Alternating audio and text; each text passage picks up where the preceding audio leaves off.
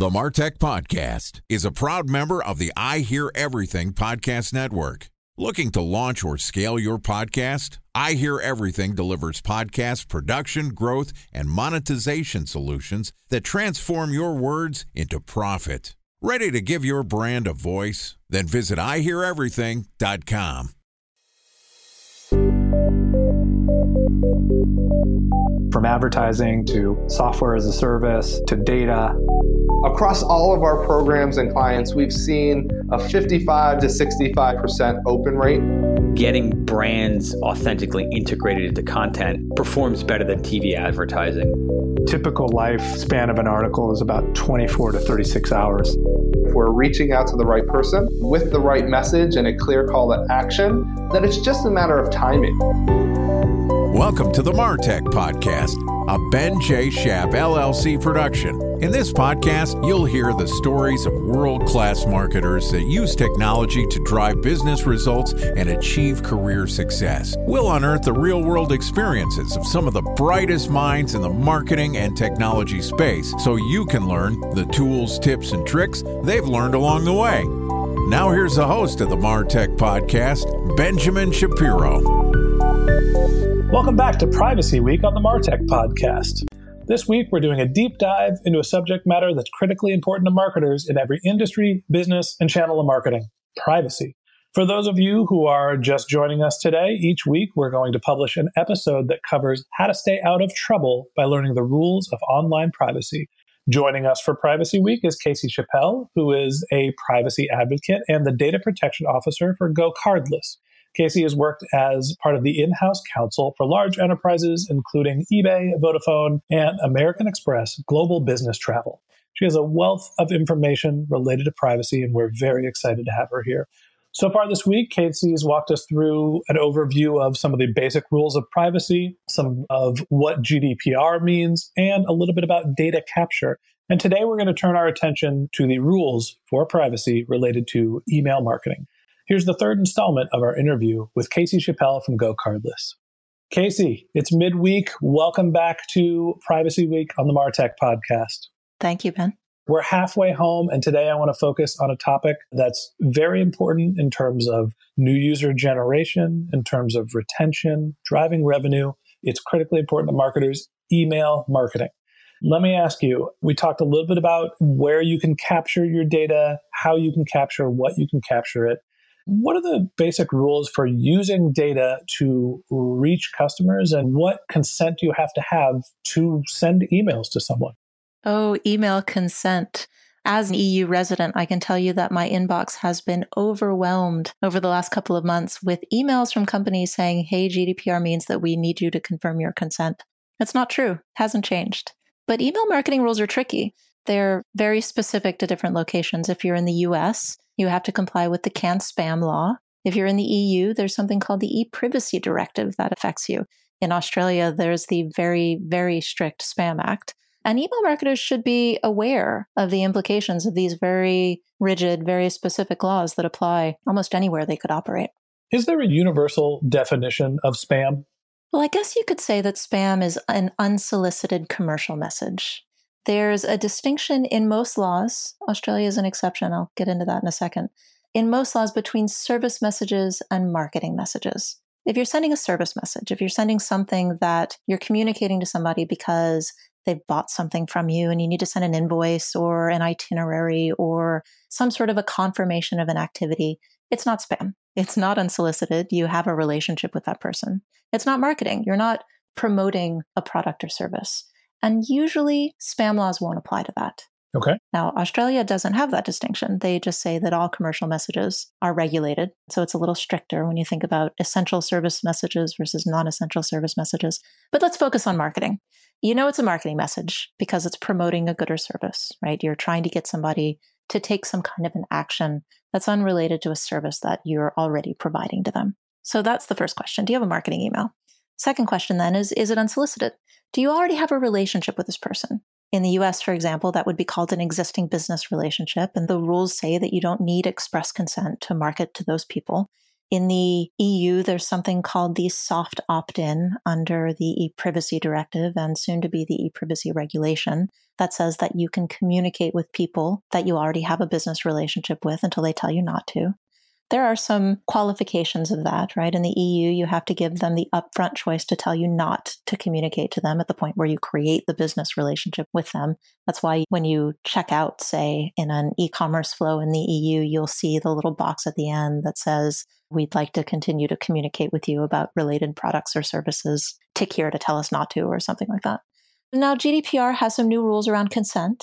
If you're relying on consent, we talked in the last section about when you do need to rely on consent, there are other justifications for processing.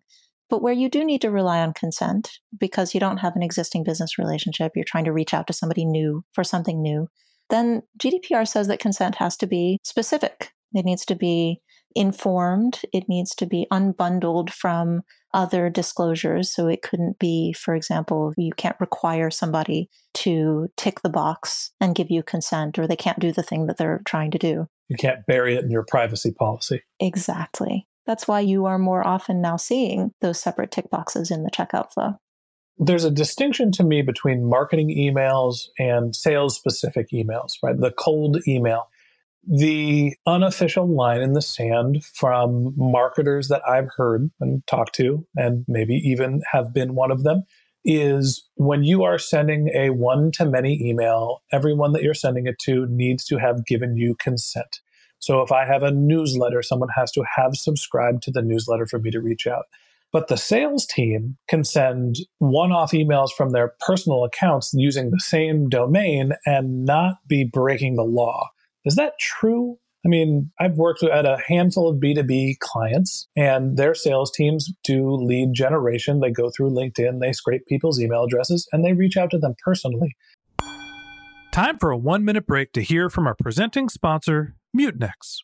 In 1919, John Wanamaker said, Half the money I spend on advertising is wasted. I just don't know which half. Well, the advertising landscape has changed since then. And instead of reaching your audience on two channels, you're probably reaching them on 20. Turns out John didn't know how easy he had it. But that doesn't mean that you should give up on striving towards marketing effectiveness. No matter how complex your marketing strategy is, Mutinex Growth OS is the market mix modeling platform that measures the impact of marketing on your bottom line. Mutinex's market mix modeling platform calibrates your insights against the latest market conditions so you can make media and marketing investment decisions confidently and quickly. Ready to take your team from I think to I know? Then join brands like Samsung, ING, and Asahi who make better marketing decisions with Mutinex. Mutinex Growth OS. Your best decision starts here. To learn more about Mutinex, go to mutinex.co that's M U T I N E X dot co. Okay, here's the rest of today's interview.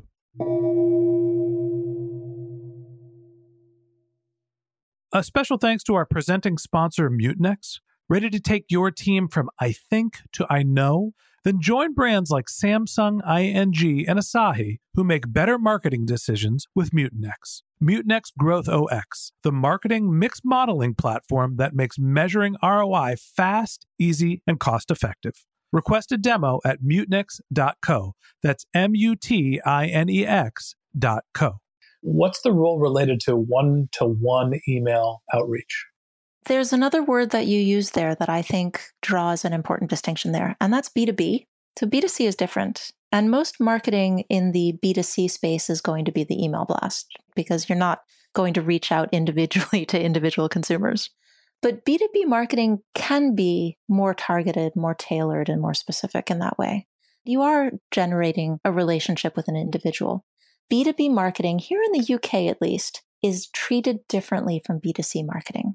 In a lot of cases, you can rely on the legitimate interest assessment. Remember, we talked about those justifications for processing. Mm-hmm. So, the legitimate interest justification says that you can communicate with somebody, you can use their data, you can reach out to them to create a sales relationship because you, as the B2B marketer, have a legitimate interest in doing that. And because what we're talking about is B2B, because it's an individual outreach to somebody in a business context and not in a personal context, then when you do that balancing test against their right to not be reached out to, then that balancing test falls on your side of the equation. What's interesting to me is essentially when you're at work, there is less protections for you in terms of email marketing. It's more legal, if that's a phrase I can use, for someone to send you an unsolicited email because it's going to a work inbox, which is just interesting to me. The other thing that I guess I want to ask you about is with the increase in marketing automation. I'm seeing more personalized outreach on the consumer side. For example, I sign up for a service where I buy a product and I get an email that looks like it's from the company's founder. Now, in reality, it's an automated message that can be sent to everybody. My question is Does it matter if it is from a general inbox or from a personalized inbox related to what the privacy rules are? It doesn't actually matter. If that email is being sent to somebody who has engaged in your services in the past, then you can rely on the existing business relationship exception. You can rely on the soft opt in, which means that you don't have to have the explicit consent of the recipient to send that message, regardless of whether it came from a personalized email account of the founder or not, quote unquote. The distinction here isn't related to who sends the message, it's related to the context in which it was sent. What I'm hearing from you is that there is less protection of your inbox when you are at work. And the expectation is that it's okay for someone to send unsolicited emails to you as long as they have a business purpose, meaning that they are trying to sell you something. That's actually not CAN-SPAM. On the flip side, if a someone sends a personal email to your personal inbox trying to sell you something, that's more likely to be crossing the line. So you do need more protections to sell to consumers than you do in B2B. Is that fair? Although I'm thinking about this because obviously I've been living in the UK for 10 years. So a lot of the advice that I've been giving most recently has been about how this works in the UK regulatory context. I don't know that the FTC's rules actually have that B2B versus B2C distinction. It seems like there's an awful lot of gray area. and this is the frustration for marketers in terms of what is CAN-SPAM is that the laws are not 100% clear with the distinction between what I'll call sales marketing and email marketing. So I'm looking at this here, and it does say that under the CAN Spam Act, you can send emails to business people. So CAN Spam is really around consumers. I wouldn't say that it's necessarily that your business inbox doesn't have as many legal protections around it. Because remember, CAN Spam isn't just about that initial consent. It's also about not being misleading. It's about making sure that you can unsubscribe. What spam laws around the world do in a B2B context is they recognize that businesses have a need to market to other businesses or they'd go out of business. Absolutely. So the good news is that the unsolicited but personalized emails from the sales team doing lead generation, trying to generate new interest, those are actually fair game in terms of spam laws but on the flip side, you absolutely need to have consent when you're sending your mass marketing bulk emails, no matter how personalized they are. I think that's a good stopping point for today's episode. So that wraps up this episode of the Martech podcast. Thanks to Kasey for joining us. We're going to publish an episode every day this week. We're halfway to the finish line. So hit the subscribe button in your podcast app and check back with us tomorrow morning when we'll be discussing the rules for online advertising. If you can't wait until our next episode and you'd like to learn more about Kasey and GoCardless, click on the link in our show notes to her bio or go to gocardless.com. If you're a subscriber to the Martech podcast, we want to thank you for being a member of our community. If you have questions, comments, if you'd like to make suggestions on topics we should cover, we have a link to the Contact Us page in our show notes. You can also find links to our social media pages, or you could just look for Ben J. Shap, B E N J S H A P, in whatever social network you're on. If you haven't subscribed yet and you want a weekly stream of marketing and technology knowledge in your podcast feed, in addition to the rest of Privacy Week with Kasey Chappelle from GoCardless, we've got a bunch of great episodes lined up for the next few weeks. So hit that subscribe button in your podcast app, and we'll be back in your feed tomorrow morning. Okay, that's it for today, but until next time, my advice is to just focus on keeping your customers happy.